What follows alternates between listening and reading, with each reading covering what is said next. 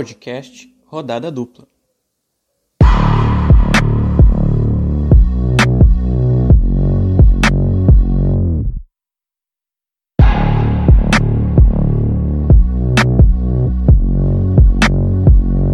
Olá a todos, abrindo o Rodada Dupla Podcast no Instagram, Rodada Dupla número 6. Hoje, então, nesse episódio, nós vamos falar dos jogos da dupla no meio de semana, né? As, as vitórias da dupla no meio de semana e também projetar é, a rodada do fim de semana de Grêmio e Internacional. É, mas antes a gente começar a falar sobre, sobre os jogos do meio de semana da dupla, o fim de semana, o que, que vai acontecer, eu quero o sentimento primeiro da Camila em relação ao clássico Grenal. Oi, Camila, tudo bem? E aí, tudo bem, Edu? Olha, o sentimento é podia ser pior, mas foi foi um resultado não foi o melhor, mas é aceitável ainda, porque com o Inter perdeu, né? Tinha um jogador a menos também, mais uma expulsão e aquele pênalti ali saiu do finalzinho ali e o Galhardo conseguiu marcar, então poderia ter sido pior, poderia ter sido mais uma derrota, mas foi um empate, então dos males o menor. Bom, e o sentimento do Gustavo? O que, que ele achou? Achou que ia ser um empate em 0x0, acabou sendo em 1x1, Gustavo. Eu, ao contrário da Camila, foi bom, mas poderia ter sido melhor se não fosse o Cortez, mais uma vez. Mais uma vez não, pela primeira vez o Cortez entregou num Grenal, né, mas se não fosse aquela desatenção, o Grêmio se encaminhava para uma vitória tranquila. Mas para mim o Grenal era um era um jogo à parte do Campeonato Brasileiro, era, valia mais a invencibilidade do que propriamente uma reabilitação do campeonato. Então eu tô muito satisfeito com a vitória e já são 11, hein? Não foi vitória, Gustavo, foi empate. Empate. É. Empatou? Não, não vi, só vi até a parte do, do gol do PP ali, depois eu parei de assistir. Pois é, foi empate. Só antes da. Antes. É, só pra Camila. É, o Inter é, agora um jogo sem perder o Grenal, né? Isso é olhando pelo lado bom, né? Do, da partida e dos últimos clássicos. É, tem que olhar por essa perspectiva, né? Senão tu se desespera.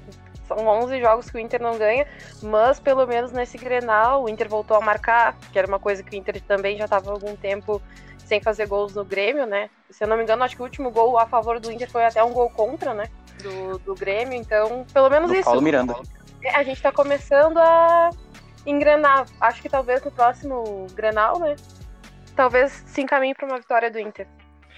Que pra mim aquele gol do Galhardo deveria ser considerado um gol contra, né? Porque foi meio gol é do Vanderlei, Trave e depois Vanderlei, né? com certeza. Bom, depois é do Grenal. É pra compensar o gol que ele, que ele perdeu, aquele gol feito. Ia ser um a um. Qualquer jeito ia ser um a um com o gol do Galhardo. Como, eu, como foi o placar que eu sugeri, né? Um a um, um do PP e um do Galhardo. E a expulsão do Musto, acertou? Nesse aí Quero- eu não apostei, mas era uma coisa quase certa também. Eu, eu, como a gente tinha comentado no rodada dupla anterior, a expulsão era uma coisa prevista, né? Só que nós não sabíamos se seria do Inter ou do Grêmio, ou como aconteceu dos dois. Teve um cara que mandou um e-mail, mandou um e-mail, mandou um WhatsApp na gaúcha falando assim: o Musto vai ser expulso no primeiro tempo ou no segundo tempo? Isso antes, antes do jogo. Ele foi expulso no segundo tempo, cara. Não, aí não dá, cara, sério. Bom, mas depois do Grenal, então, a dupla já voltou a sua concentração para as partidas do brasileiro no meio de semana. Vamos começar com o Inter, que voltou a vencer depois de cinco jogos na temporada, quatro pelo Brasileirão Libertadores. O Inter ganhou de 2 a 0 do Bragantino fora de casa e agora tá a dois pontos do Galo, né? Que perdeu na rodada, então o Inter tá a dois pontos da liderança, tá em segundo. O Inter voltou a ter um bom desempenho, Camila? O Baldaço disse que sim. Ah, o Baldaço também, às vezes. Mas não, o, o, o jogo foi uma vitória importante, né? O Inter ele começou, fez um, um belo primeiro tempo, começou o jogo com bastante intensidade, eh, se impondo ofensivamente. E o primeiro gol nasceu de um cruzamento que eu posso classificar como quase perfeito do Heitor, que ele teve uma visão de jogo ali esplêndida e conseguiu um baita cruzamento que saiu o primeiro gol ali de cabeça do, do Galhardo. Então, o primeiro tempo do Inter ele traz uma certa tranquilidade para o torcedor, né? E em seguida ali saiu já o segundo gol também, né? De novo com o Galhardo, cara iluminado, graças a Deus, tá no Inter. Eu até vi uma frase, acho que foi no Facebook, que, que questionava, né, se era feio dizer que o Inter não merecia o Galhardo. mas é uma frase é uma frase pesada, mas às vezes com o futebol que o Inter desempenha e o esforço que ele faz ali pelo, pelo, pelo time, às vezes faz a gente refletir sobre isso, né? Mas foi um, foi um bom jogo, principalmente no primeiro tempo, né? Uh, o Heitor fez uma baita partida, correu o tempo todo, roubou bola, não comprometeu ali também no sistema defensivo, então é um destaque positivo e é um cara que eu acho que veio para assumir essa vaga na, na lateral, né? Edenilson também, que nos últimos jogos ele vinha parecia meio desanimado, meio cabisbaixo. Ele se encontrou, ele não parecia, ele não estava no seu melhor momento, mas ele entrou mais disposto, mais ligado, aparentemente, né? Pelo menos pra gente que assistiu o jogo, parecia que ele estava mais interessado em jogar, uh, tanto que ele deu um cruzamento, né, assistência ali pro segundo gol do Inter, e depois do segundo gol o Inter começou a administrar, a administrar o resultado, tirou um pouco o pé do acelerador, né? E principalmente no segundo tempo, até o, o Bragantino criou, tentou criar algumas chances, né? Depois da saída ali do Galhardo, Bosquilha e o Patrick, o Inter deu uma segurada, entrou o Moledão para dar uma protegida ali atrás, mas no geral foi uma vitória importante. O Inter que estava em quarto subiu para segundo, dois pontos atrás do Atlético. E dependendo dos resultados da próxima rodada, o Inter tem chance, talvez, de voltar à liderança, que é uma coisa que a gente quer bastante. E Gustavo, chegou a acompanhar o co-irmão? Claro, claro, acompanhei sim. O Eduardo Cudê fez o óbvio, né? Ele tem. Depois da saída do Paulo Guerreiro, a referência do Inter é o Thiago Galhardo. O Thiago Galhardo, perto do gol, virou o artilheiro do campeonato. Quando o Cudê apostava em um atacante com ele, um cara mais perto do gol, como o Leandro Fernandes ou o Abel o Leandro Fernandes ou o Abel Hernandes, o Galhardo acabava diminuindo seu rendimento. O que, que o Codê fez? Fez o óbvio, botou o Galhardo novamente perto do gol e tá aí. Dois gols do Galhardo, voltou a ser o artilheiro do Campeonato Brasileiro. É um cara que tá numa baita fase. E às vezes é tão fácil, tu pode simplificar e os treinadores fazem um. querem mover um, um algo muito maior, sendo que a, o, a efetividade é uma coisa tão, tão simples. É, né? E o Galhardo. Sobre o Galhardo. Vai, Camila, vai no Galhardo. É, até mesmo sobre o Galhardo, a gente elogia ele muito, né? Desde o início do nosso podcast, mas é que ele merece. Em 13 jogos, ele marcou 12 gols no brasileiro, ele foi responsável por várias vitórias do Inter, ele é um jogador super importante. Às vezes, quando tu vê ele caído ali dentro de campo, bate um desespero no torcedor colorado, porque o Inter depende muito dele para fazer gols e, e até para ganhar. E, tipo, ele é muito importante nessa temporada, ainda mais que depois da lesão do Guerreiro, ele Nessa temporada de 32 jogos, ele tem 17 gols, tem 7 assistências, né? Dos 19 gols do Inter no brasileiro, 12 são dele.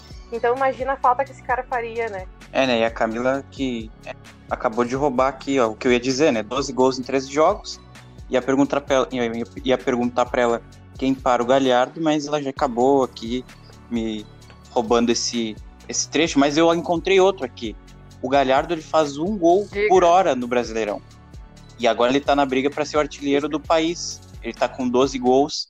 É, deixa eu ver. Chega a 12 gols no campeonato. É, tem um a menos que o Nenê do Fluminense e o Léo Gamalho, esse RB. Então, o Thiago Galhardo é realmente crucial pro Inter, né, Camila? Super importante. Foi um achado do Inter, né? Ele, que estava no Ceará na temporada passada. Foi uma baita contratação. Acho que ninguém esperava que ele vindo do Ceará ia fazer tanta diferença e ia ser tão importante. Ele tá no melhor momento da carreira dele, e graças a Deus que esse melhor momento é no Inter e no momento que a gente tá precisando. O Ceará que tinha o, o Galhardo, né, que foi bem na temporada, saiu do Ceará e foi pro Inter, e agora o Ceará tem outro atacante que é o Vinícius também, outro atacante que é muito bom, eu, eu pelo menos gosto muito do, do jogo dele, é físico, então é outro atacante para ficar de olho é, na próxima temporada e, e, nos próximos nos próximos meses. É, Camila, agora o Heitor, né? Ele jogou bem, né? Chegou até a dar assistência, foi mais uma boa partida, ou a primeira, né? Boa partida dele. Sim, sim.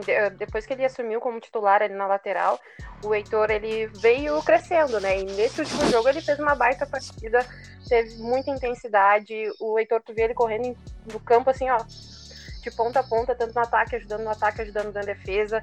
Ele teve pelo, ele criou pelo menos umas três chances de gol deu assistência pro primeiro gol do Inter, uma bela assistência, fazia tempo que a gente não viu uma assistência tão bonita assim. Heitor Chicletinho, um né?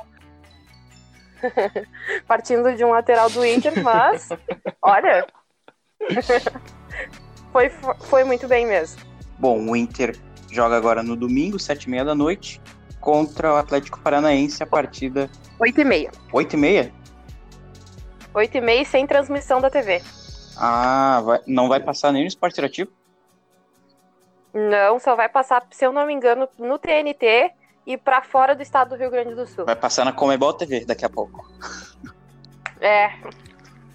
Um, um, novamente um abraço para aquela galera que fala sobre a democratização do futebol lá, que quer Olha, gente. dividir a transmissão e quer fracionizar a, a fracionar a, a transmissão em 40 partes. Aí um abraço para essa galera aí novamente. É, uma cláusula dessas aí que, que vai deixar de passar um, um um jogo do Inter, que é um time gaúcho, vai passar para todo o país, mesmo menos para o Rio Grande do Sul. Uma coisa totalmente sem sentido que está prejudicando quem quer realmente ver o jogo.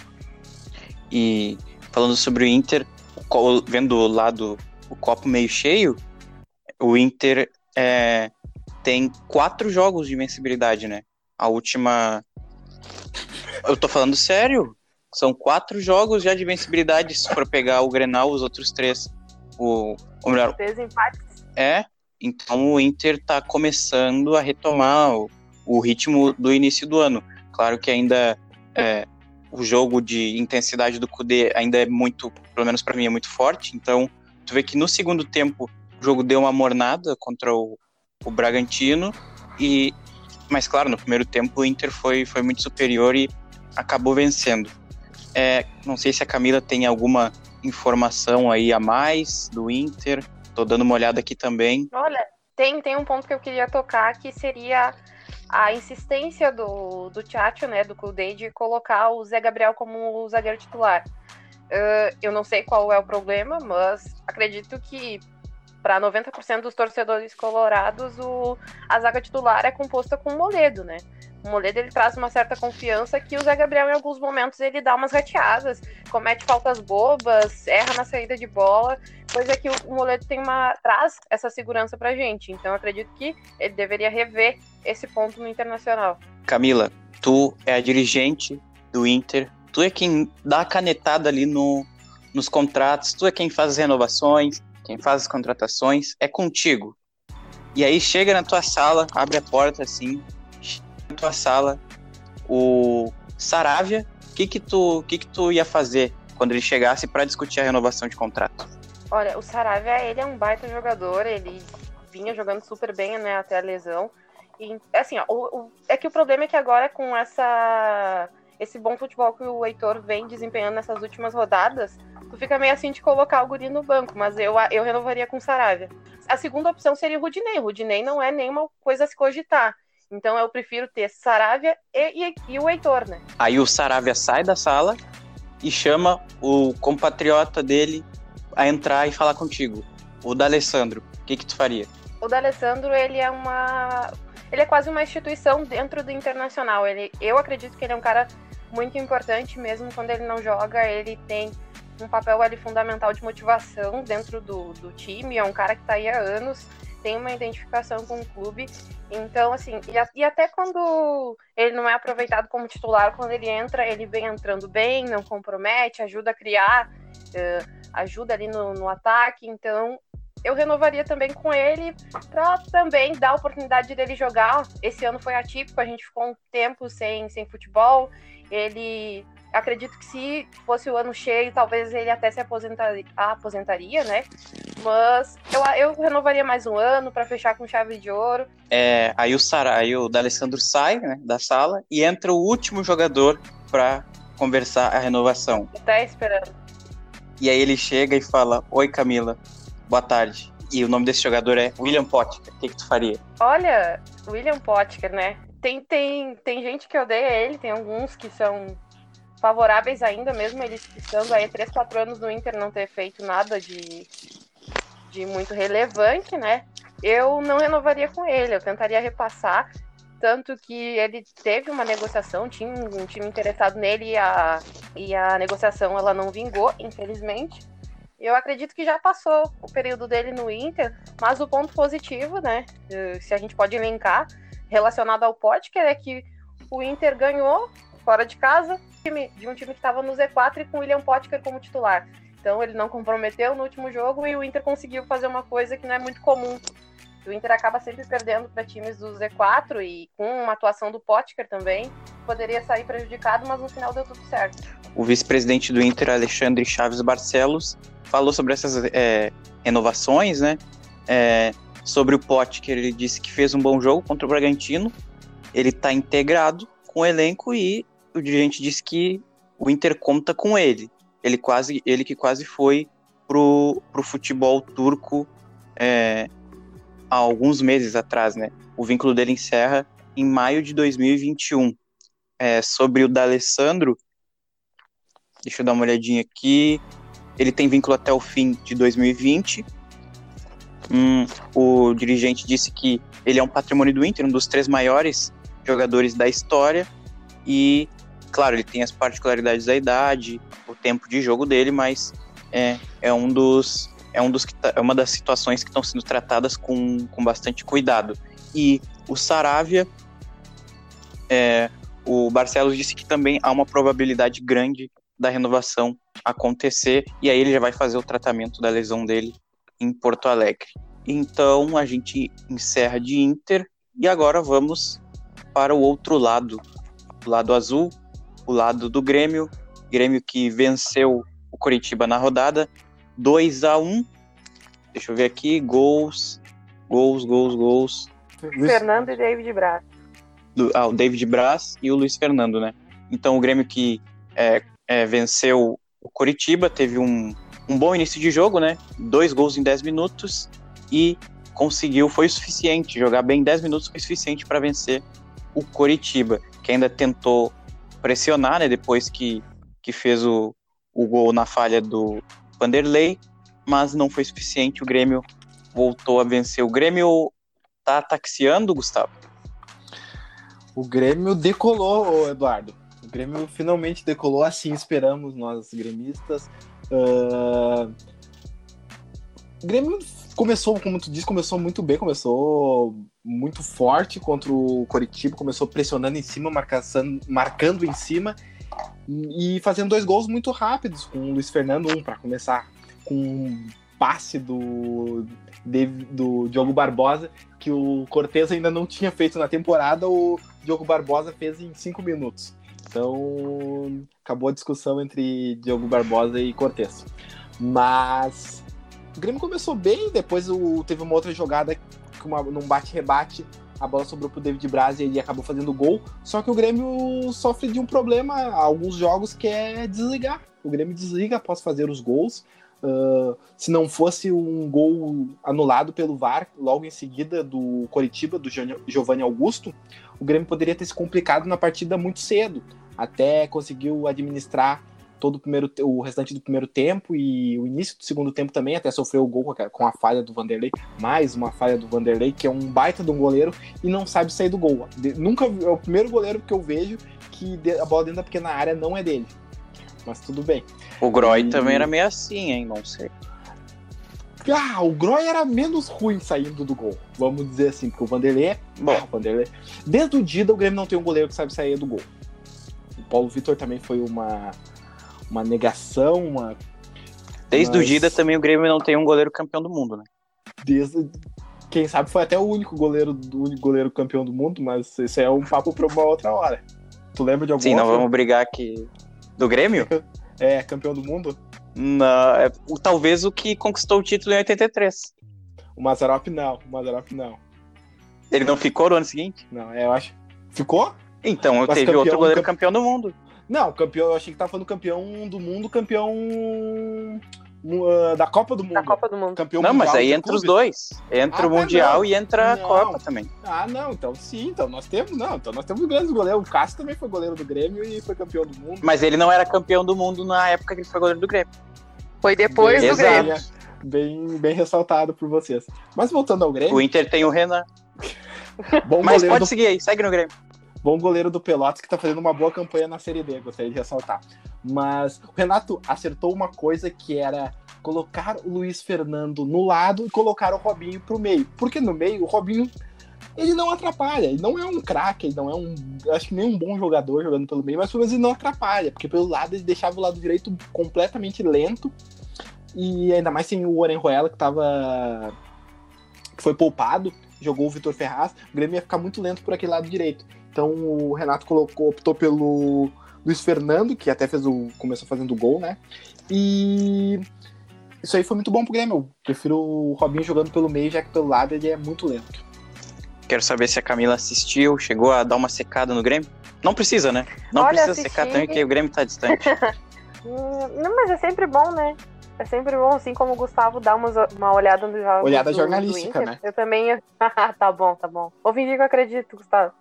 Olha, o Grêmio, como o Gustavo já mencionou, ele começou super bem até, com intensidade. Parecia que o time estava decolando, como o Renato vem anunciando desde o início, do, desde a primeira rodada do Campeonato Brasileiro. Parecia que o time tinha engrenado, parecia, mas foi um engano, eu acho, porque no segundo tempo eh, o Curitiba conseguiu marcar e começou a pressionar, e se não fosse ali o sistema defensivo, o Curitiba poderia ter empatado até. Não, empatado. Ganhado não ia ganhar, mas poderia ter tirado um empate, até porque teve um gol anulado, né? Então poderia ter sido mais um empate ali do Grêmio, que não é bom. Eu acho que até se o Grêmio tivesse empatado, ele seguiria na. Ele acho que entraria na zona de rebaixamento, não sei. Mas foi, foi um bom resultado, né? Vamos ver agora se de fato ele, o Grêmio decolou, como o Renato e o Gustavo estão afirmando. Gustavo, atuações de Luiz Fernando e Diogo Barbosa foram os melhores do Grêmio mesmo?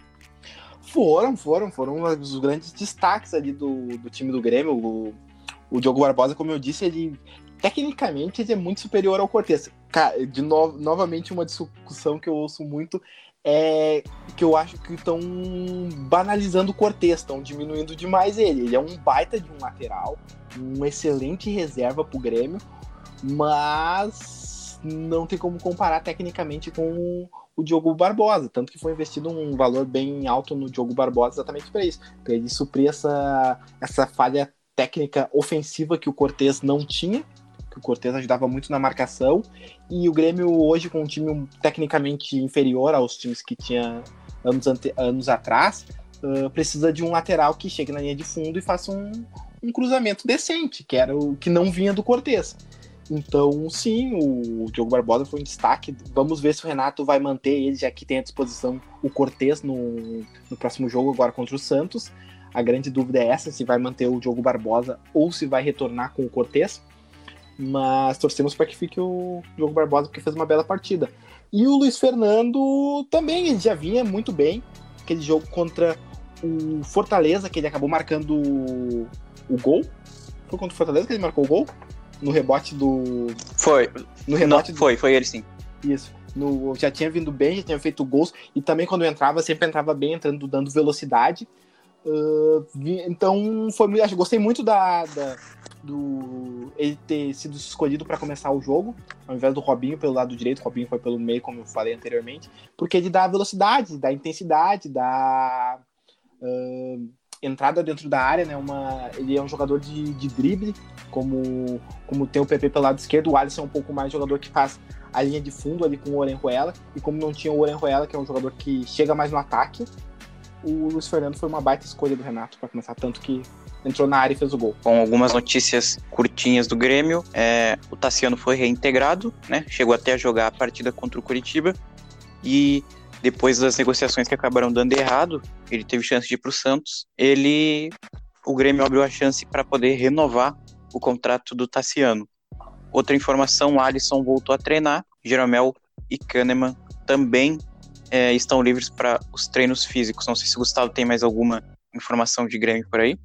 Sim, uh, gostaria de. O, como tu falou, o Jeromel e o Kahneman estão curados do coronavírus, voltaram a treinar, assim como o Jean-Pierre também voltou a fazer reforço físico. Não vão estar à disposição contra o Santos, nenhum dos três, mas já voltaram aos treinamentos físicos.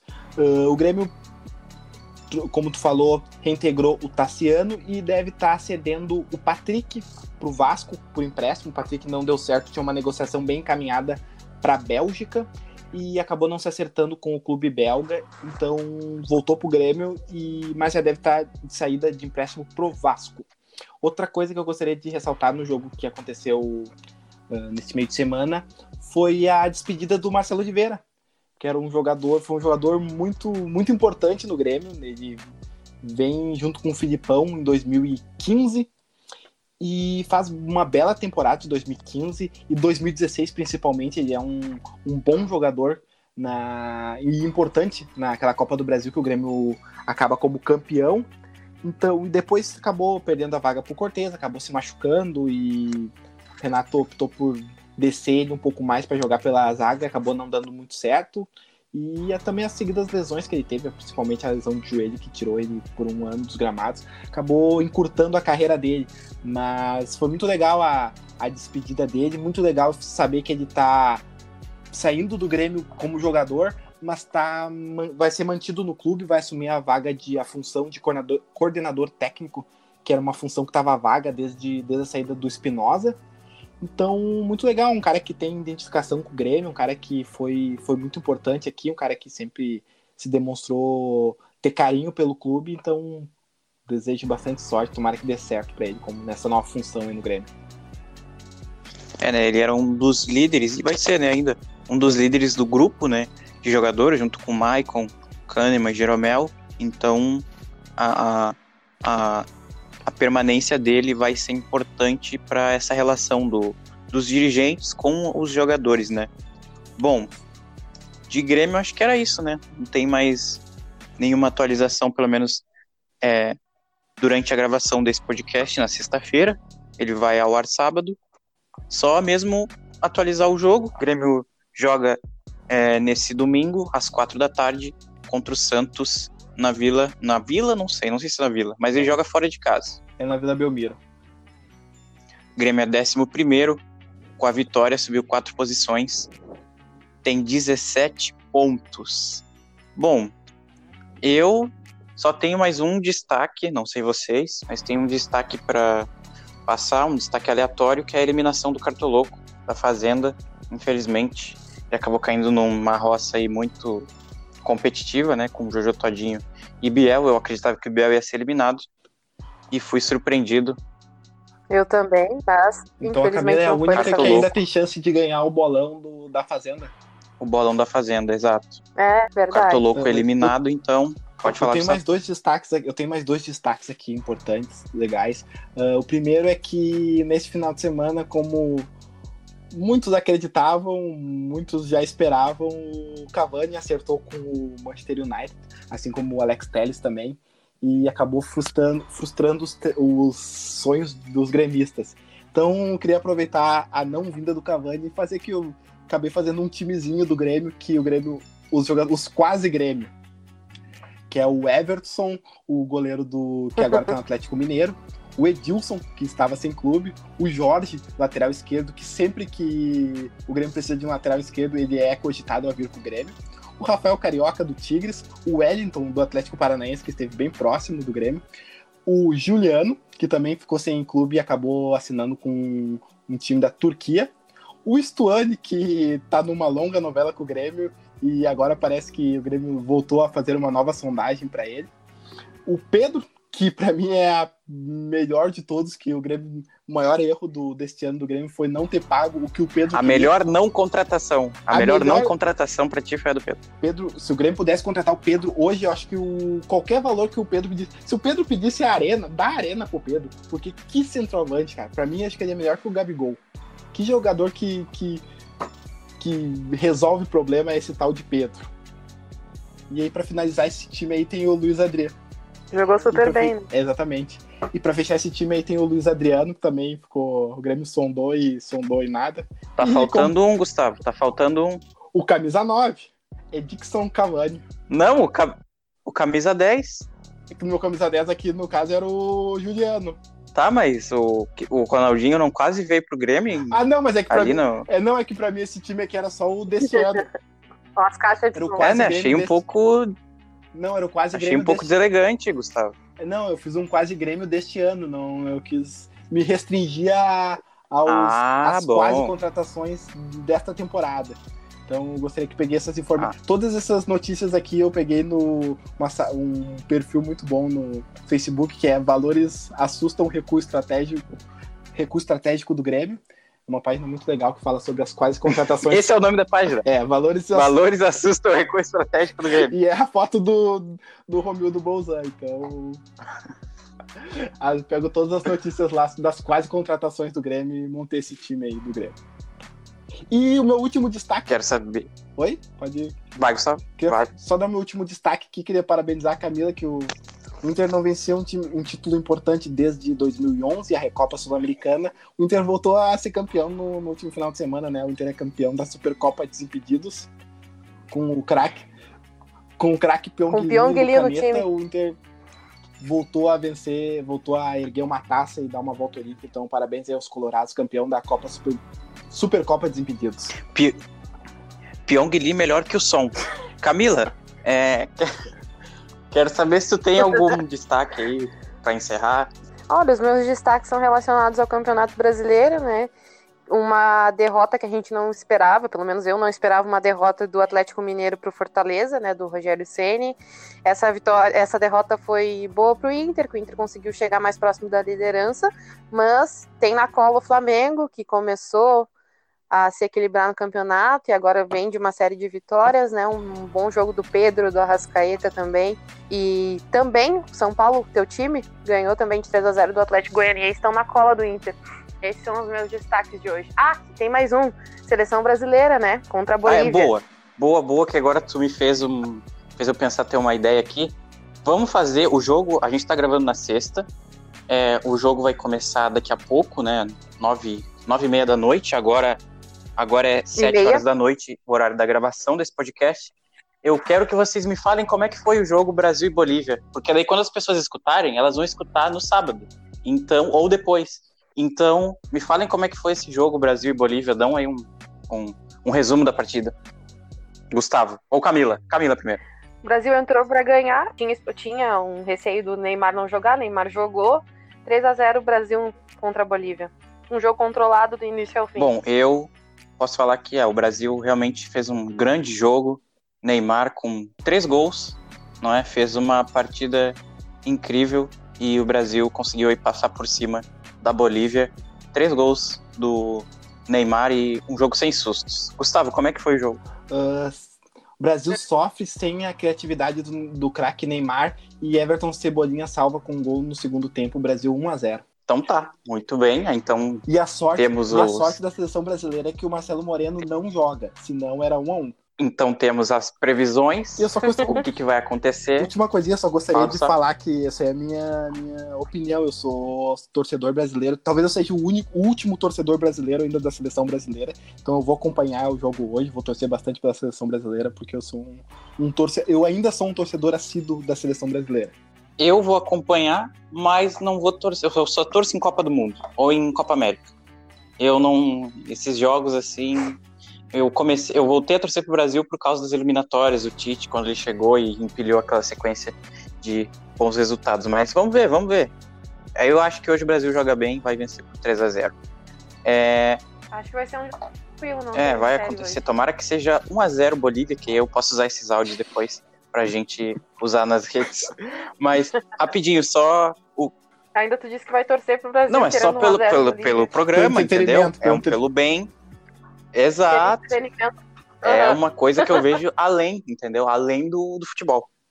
Mas, rapidinho, Camila, também o palpite pro jogo do Inter. Ah, vai receber o Atlético Paranaense. Já E direto. Gustavo, 2 a 0 o jogo do Inter. Uh, 1 a 1 Tá, eu acho que vai ser 1x0 Inter. E Santos e Grêmio, Camila, 2 a 1 2 a 1 Santos. Grêmio. Gustavo. 2 a 1 Grêmio. Eu acho que vai ser 1 a 1 E agora sim, a gente encerra porque tem aula daqui a pouco, a gente tem que ir pra aula. Então, um abraço a todos e até semana que vem. Um abraço e bom feriado a todos. Valeu, galera. Até a próxima.